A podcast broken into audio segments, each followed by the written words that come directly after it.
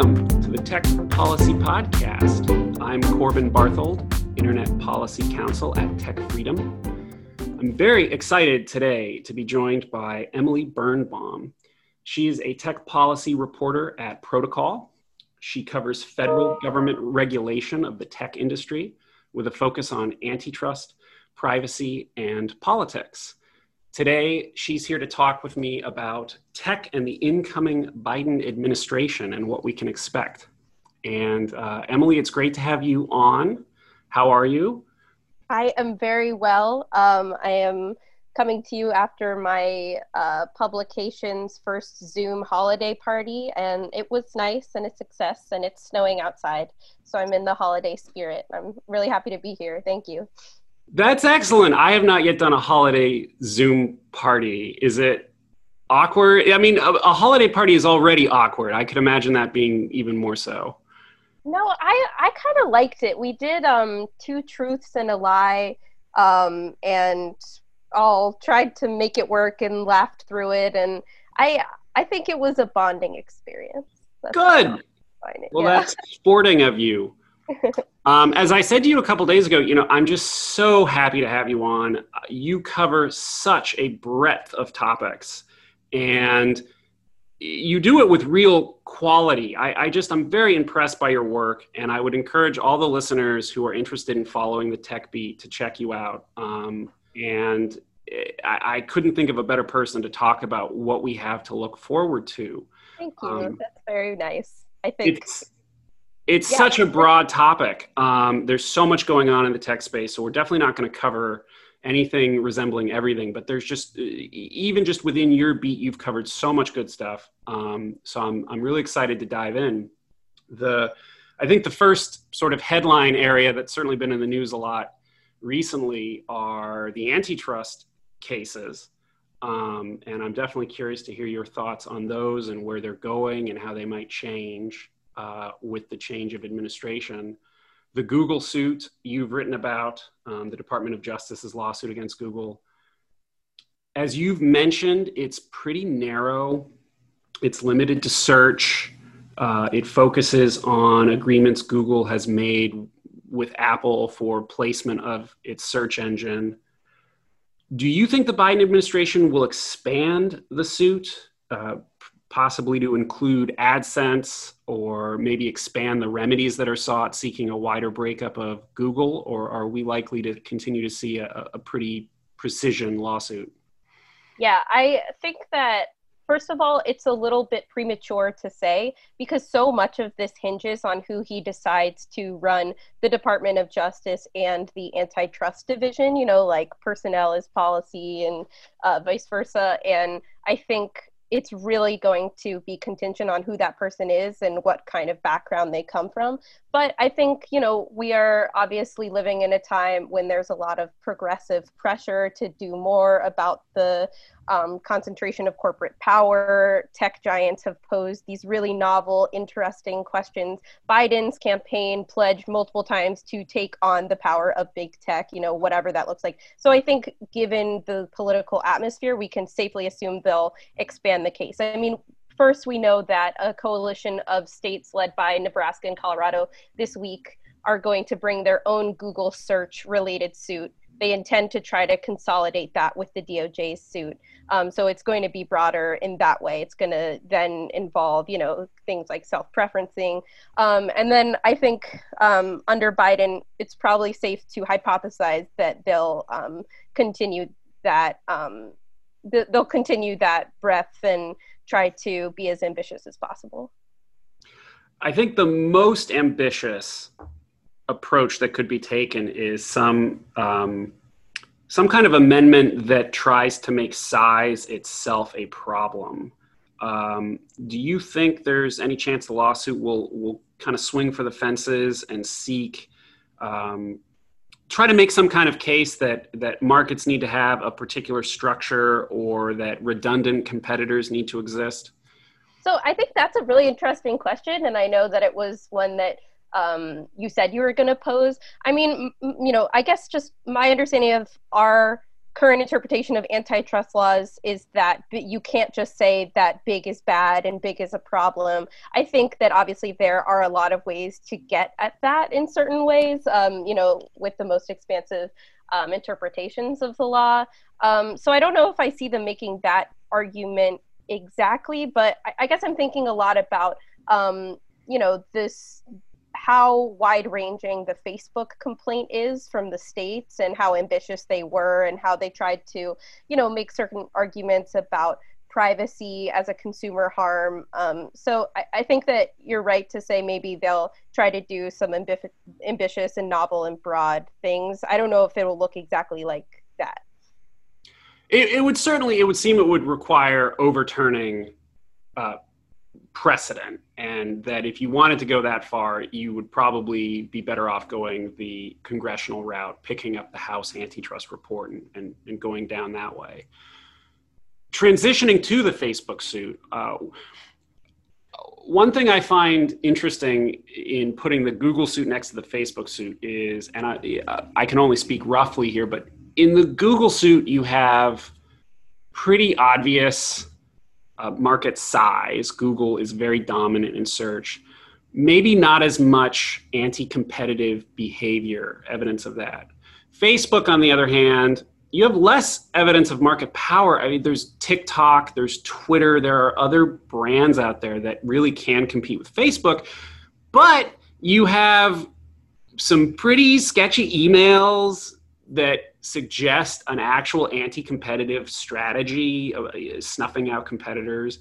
So if you could combine the two suits you'd have a killer knock dead antitrust suit but each one kind of has some strengths and weaknesses. Uh, that's sort of my take. What, what do you see when you look at the facebook case and what do you think of it case is well, so I love talking about this, about the question of TikTok and the question of other popular social media platforms. So one of the ambitious things they're doing in the Facebook suit is they're trying to create a market definition that excludes TikTok, YouTube, and other social media platforms. Like the definition of the market that they say Facebook monopolizes is personal social networking. So it specifically relies on, you know, having access to the social graph, to your friends and families, you know, to the particular kinds of um, advertising that Facebook does. Um, and you know definition of market is always i think the biggest obstacle um, and the first challenge of any antitrust suit. Um, and they will probably face um, a good amount of back and forth as they try to convince a judge that tiktok you know is not a competitor. Youtube and, and you know more importantly that youtube is not a competitor. Um, so i i guess um, i it, it's sort of yet to be seen if this will be compelling to a judge. You know, it depends on their own um, opinion. Uh, yeah, and but I don't know if it you know means that it's not strong. You know, like with the Google case, they actually also have an ambitious market definition. You know, they are defining. Um, you know, they're they're saying that general search is distinct from specialized search. So then google and amazon aren't direct competitors. Um, you know and that is like equally narrow and probably equally controversial. Um, so it's kind of like we have to get past that hurdle to really know what will come next. These lawsuits are so uh, innovative is not quite a fair word to the people bringing them. I don't think they'd say that, but they, they are in new ground simply because markets change and these are new kinds of companies and so it, it's it's interesting. There is a degree. I, this is probably putting it a little bit too cynically, but that personnel may be policy in the lawsuits. The judge you get could have a big effect in in these areas, as you as you note. Yeah, no, absolutely, and that's what's so distinct about antitrust in the U.S. is so much of it goes through the courts you know and i think that also is part of the reason why we see this big push for changing uh, for changing laws alongside these court cases because sometimes you know like we're, we're sort of like running up against the limits of antitrust laws in some ways with these cases or we're really pushing the boundaries of it. So then it and then it returns to congress like okay can congress expand the laws?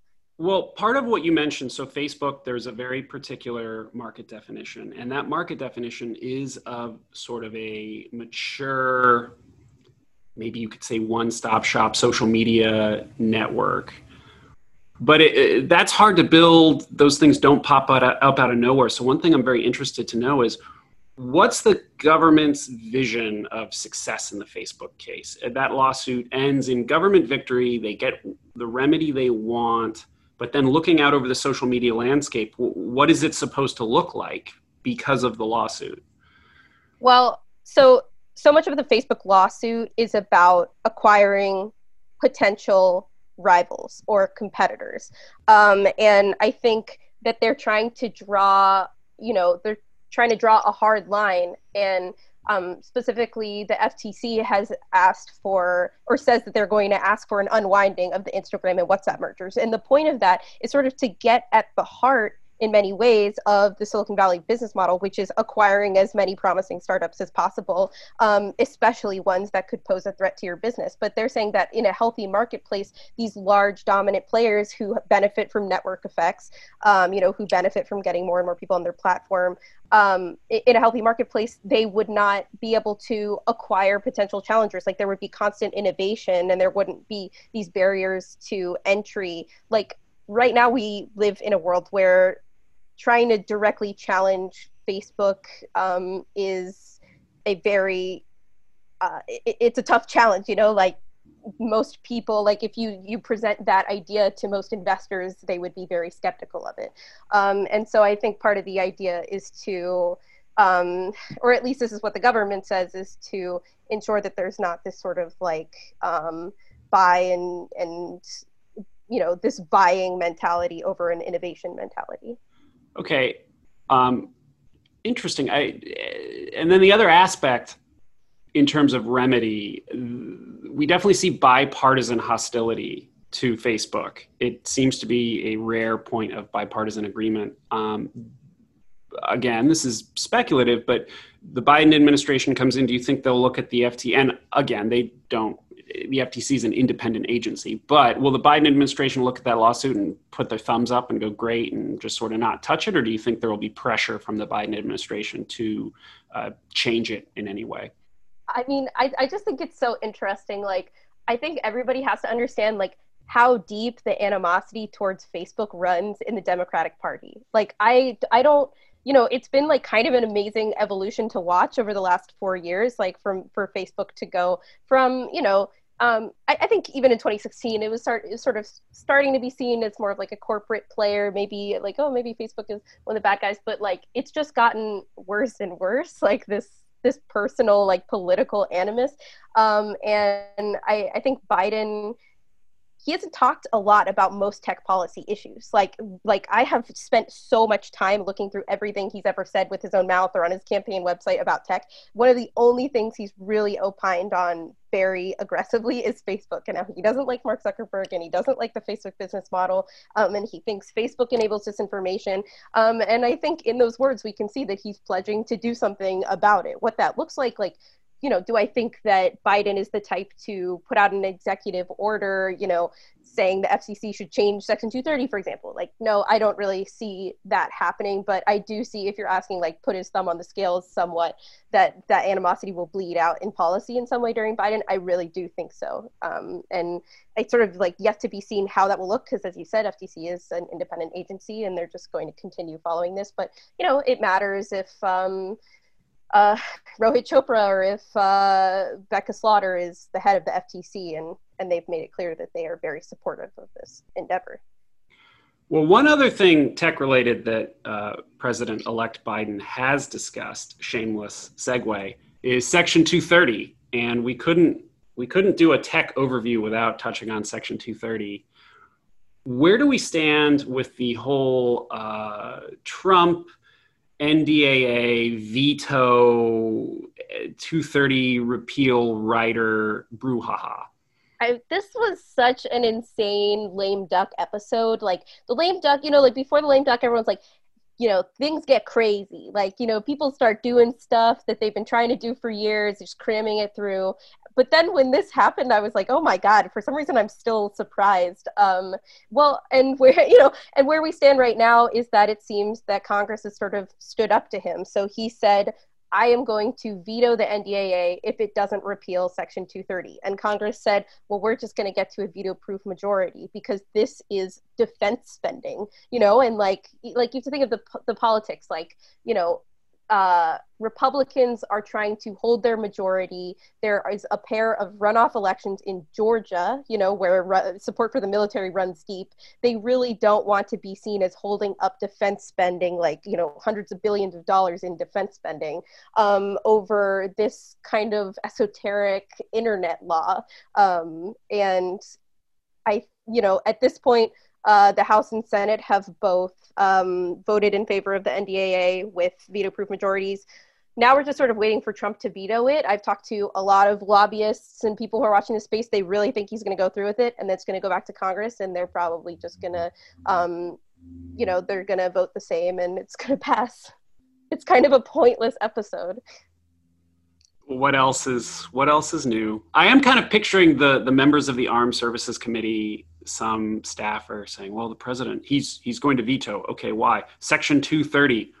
What's that? I, I mean, it's so yeah. in our faces, those of us who are in this world, but it it just could not have less to do with defense. And um, I, I see these tweets from the president where he he basically just takes Section 230 and the words national security and he just mashes them together and yeah, exactly. I don't see the connection. It's lost on me at least. It, yeah, I mean, absolutely. And then he had a couple of Republicans on Capitol Hill repeating that, like Lindsey Graham was saying it. Um, uh, but it's it's such a funny point about armed services. Like, I think there was probably sort of an overwhelming like blitz of not lobbying exactly, but sort of like offers to educate from tech trade groups, like from tech companies during that week towards Senate and House Armed Services saying, hey, we know what Section 230 is, it's important to us. And Armed Services was basically, this is what I've heard, was basically like, okay, good, you know, good to know. But it doesn't matter because we're not letting anything blow up this vital bill. You know, like there's nothing that that would that we would want to incorporate at this 11th hour. You know, um, so it's just a waiting game for the veto, I guess. Well, assuming the veto, assuming he vetoes and assuming it gets overridden, then uh, President Biden, January twentieth, twenty twenty one, will have nothing to quote unquote fix. But on the other hand, to the extent he's spoken on it, uh, Joe Biden has just been uniformly negative about Section 230.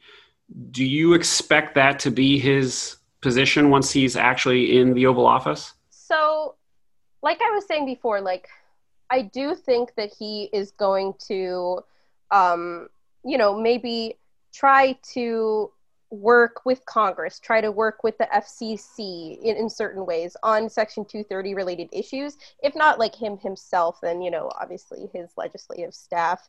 Um, but uh, I don't see him being as aggressive using executive power as Trump. So like like there was there's been some speculation about like okay what's the future of the section 230 you know executive order at the fcc and some people i know have said well democrats if they wanted to could sort of like repackage this thing and and change the language to make it more democrat friendly and you know sort of appease more democratic um, ideals um, or you know democratic wishes around section 230 um, I don't know if I really see that happening. Like, I think Joe Biden is someone who really uh, respects Congress and, you know, he thinks of himself deeply as a senator, and that's sort of where I see the energy going.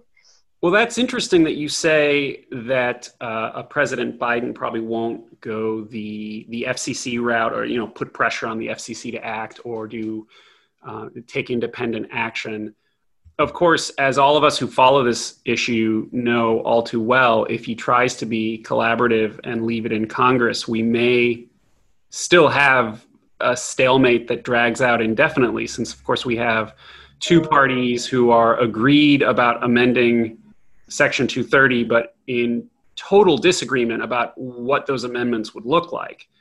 Yeah, no, exactly. Like, especially um, if we still have a divided Congress after January. Um, I think that we're just going to see more of the same kind of political theater and, you know, partisan bickering over the future of 230. And um, there are some bipartisan proposals on the table that are kind of interesting. So, um, specifically, I'm thinking about the PACT Act, which is from Brian Schatz and John Thune. Um, and it, it's sort of like a lighter touch approach to Section 230. It focuses mainly on transparency. Zuckerberg, when he came before Congress, said, you know, I think I could get behind some of these transparency provisions and some of these 230 proposals, which seemed specifically geared towards the PACT Act. Um, but at this point, I guess I don't even believe that there's political will to really come to the table and try to get something bipartisan done on 230 because the parties are so, as you said, they're just so far apart and they feel that they can win so many political points just by beating this drum and by continuing to um, to use 230 as a cudgel to talk about uh, you know the power of big tech. So I guess I just see us sort of continuing along this same road where nothing substantive is really getting done, but we're still talking about it all the time. Well, that's discouraging. I, I for one, have had my fill of congressional hearings where Congress people are, are using it to get on to get their snippet on cable television. Um, it would be nice if they would move it into a, a substantive, more substantive discussion one area to transition again, since we could talk about Section 230 all day. Yeah. uh, one area where the Biden administration may act within the executive branch, as you've pointed out, is the gig economy and the Department of Labor uh, taking a close look at the employment status of what are mostly now independent contractors for companies like Uber and DoorDash and whatnot. Uh, tell us about that. Yeah, so I, I thought to myself, like, when it became clear that Biden was going to be president and he was probably going to have a divided Congress, um, you know, I thought, okay, well, that means a lot of energy is going to go into regulations and it's going to go to the federal agencies. And one of the most powerful federal agencies is the Department of Labor. They have a lot of jurisdiction and they have a lot of ability to, you know, make rules, to sue, to, um, you know, take unilateral action. And, um, you know, one of the most important and hottest issues um, for uh, labor and for um, and and for unions right now is gig work and you know how to ensure that gig workers get equal benefits to full-time employees. And um, the department of labor has power to do something here. So they have a power to make rules or they have power to um, sue uber um, on the grounds that they are not um, that they're misclassifying their workers. And i think um, you know during his campaign biden clearly put himself on the side of labor on this issue. You know he said that he stands by the abc test in california. He said he's a supporter of ab5 um, and all these things taken together um, you know lead us to a place where we should really watch the Department of Labor and whoever, you know, whatever union friendly um, labor secretary he puts in there is probably going to make this a priority because it's a priority um, in the country. So I take it from what you've heard, um, no one sort of with the power to do anything at the federal level is too fazed by the vote in California. Uh, Uber, in effect, got itself out of AB5 through uh, a proposition and um, I, I suppose on the, you could describe that in, in one of two ways. You could say, well, that's a very blue state, and maybe that's a warning, or you could say, well, Uber did spend a massive amount of money on advertising there, and I, I take it that the folks you're talking to are are pretty settled that it's the latter is the way to view it. Yeah, no, I, I mean, I think that's that's definitely true. I think it's kind of interesting because I've had conversations with like gig work lobbyists, you know, sort of posing this question, like, are you afraid of a Biden administration? Like, do you do you really believe that um, that is, you know, that is NLRB, that is Labor Department are going to do the thing that you've spent so much money to avoid? Um, and you know, I think the answer is yes, but the answer is also that they have some that there is some optimism about Congress. And um, there, there's actually been a lot of like interesting bipartisanship among like moderates in both parties on the issue of gig work and whether we need to carve out, you know, that third way that California's discussing right now, you know, whether maybe there is room for reform to get through even a divided Congress on gig work. Right now, I'm very skeptical that that could happen, but it seems like that's probably where lobbyists are going to put their energy because, you know, it seems like this stuff with the DOL and the NLRB is sort of like set in stone, or um, it seems pretty clear that that's the direction they're heading. Well, the final topic I was hoping to touch on, and it's it's taking up the rear here, but quite possibly the most important topic we're going to discuss long term is artificial intelligence. You wrote a very interesting piece about the bipartisan resolution put forth by Representatives Will Hurd and Robin Kelly on uh, basically trying to put forth a national strategy on AI. Uh, could you tell us about the resolution and what its status is? Yeah, so this resolution has been a long time in the making. Like, Will Hurd and Robin Kelly have been working with the Bipartisan Policy Center for years at this point um, on research and you know looking into ways that democrats and republicans can come together to agree we need to put significant money into the future of artificial intelligence. You know like we know in china there's a pretty unified strategy to you know um, to spend enormous sums of money and to advance their AI um, innovation. And in the U.S., you know, it's just more fragmented and, and it's it's more bottom up than top down. And so this resolution, um, which is so hard fought, is really just that it's a resolution but it's a framework that the next congress can take up. You know there are six committees that have jurisdiction over various parts of um, ai policy which is kind of a ridiculous situation if you know how congress works. Um, and so this resolution helped establish you know what piece of the puzzle each of those committees could work on um, what uh, you know what are some starting places for um, bipartisan policy on AI, you know, what are the big loopholes that the government needs to help fill? So it sort of ranges from very specific, you know, like, okay, we need to get more access for researchers to these specific supercomputers or whatever. Um, to sort of more vague, like maybe we should um, use tax incentives to get private companies on board with certain kinds of AI research, uh, stuff like that. So the resolution is more just it tries to carve out some paths forward because AI policy is really complicated and actually get very partisan very quickly. Um, so I, I, think mostly what's safe to say is that the government is going to be spending an increasing amount of money on AI research and R&D in this space. Um, and when it comes to things like ethics or when it comes to things like um, racial bias and algorithms, things can be a lot harder for our government to actually get stuff done on that. But at least we know there's going to be money flowing and there's going to be more and more of an emphasis on it um, every year. And I, and I think that's been true under Trump and it'll continue to be true under Biden. That is a, a, really astute observation that AI can get partisan very quickly. You had another article recently about funding being upped uh, for AI in the National Defense Authorization Act. And I'm wondering often numbers get thrown around and everybody thinks more spending on worthy cause X and everybody kind of g- gives a cheer. Where's all that money going? I mean, even if AI is a good idea and something to su- support, you you know, making slush funds is never a very good idea. Uh, could you tell us more about that money and if it's earmarked in a certain way and and and what's going on with that?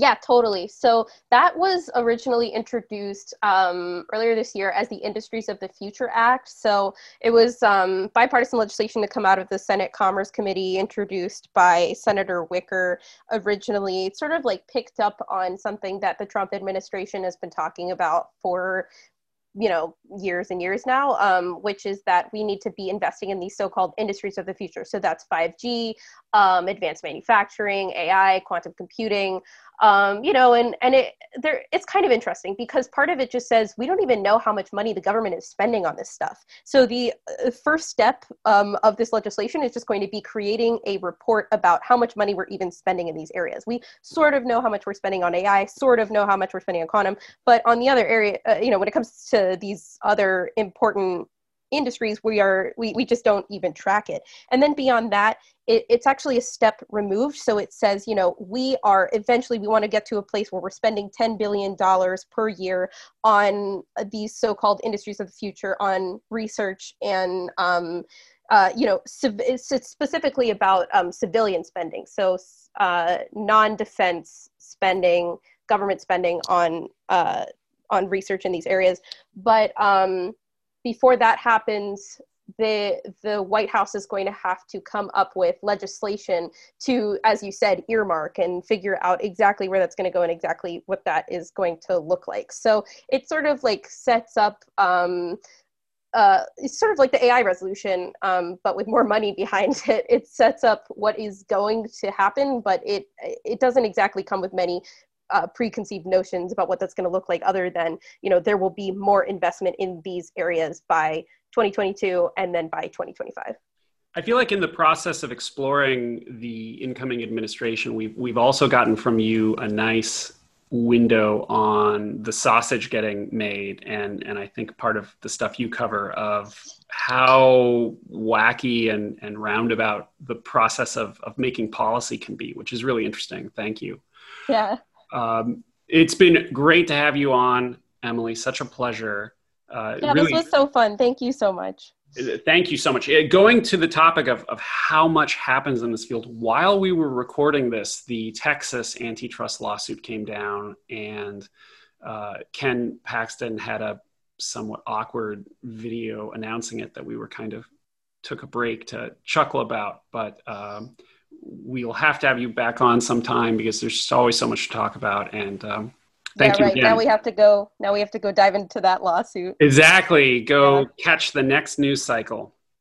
Well, yeah, wonderful. Thanks so thank, much. Thank you again. I'm Corbin Barthold, Internet Policy Counsel at TechFreedom. Our guest has been Emily Birnbaum at Protocol. Uh, follow her on Protocol to, to stay informed. Until next time, everyone. Policy Podcast is produced and distributed by TechFreedom a nonpartisan nonprofit think tank in Washington, D.C. To learn more about our work, make a tax deductible donation, or find other episodes, find us online at techfreedom.org.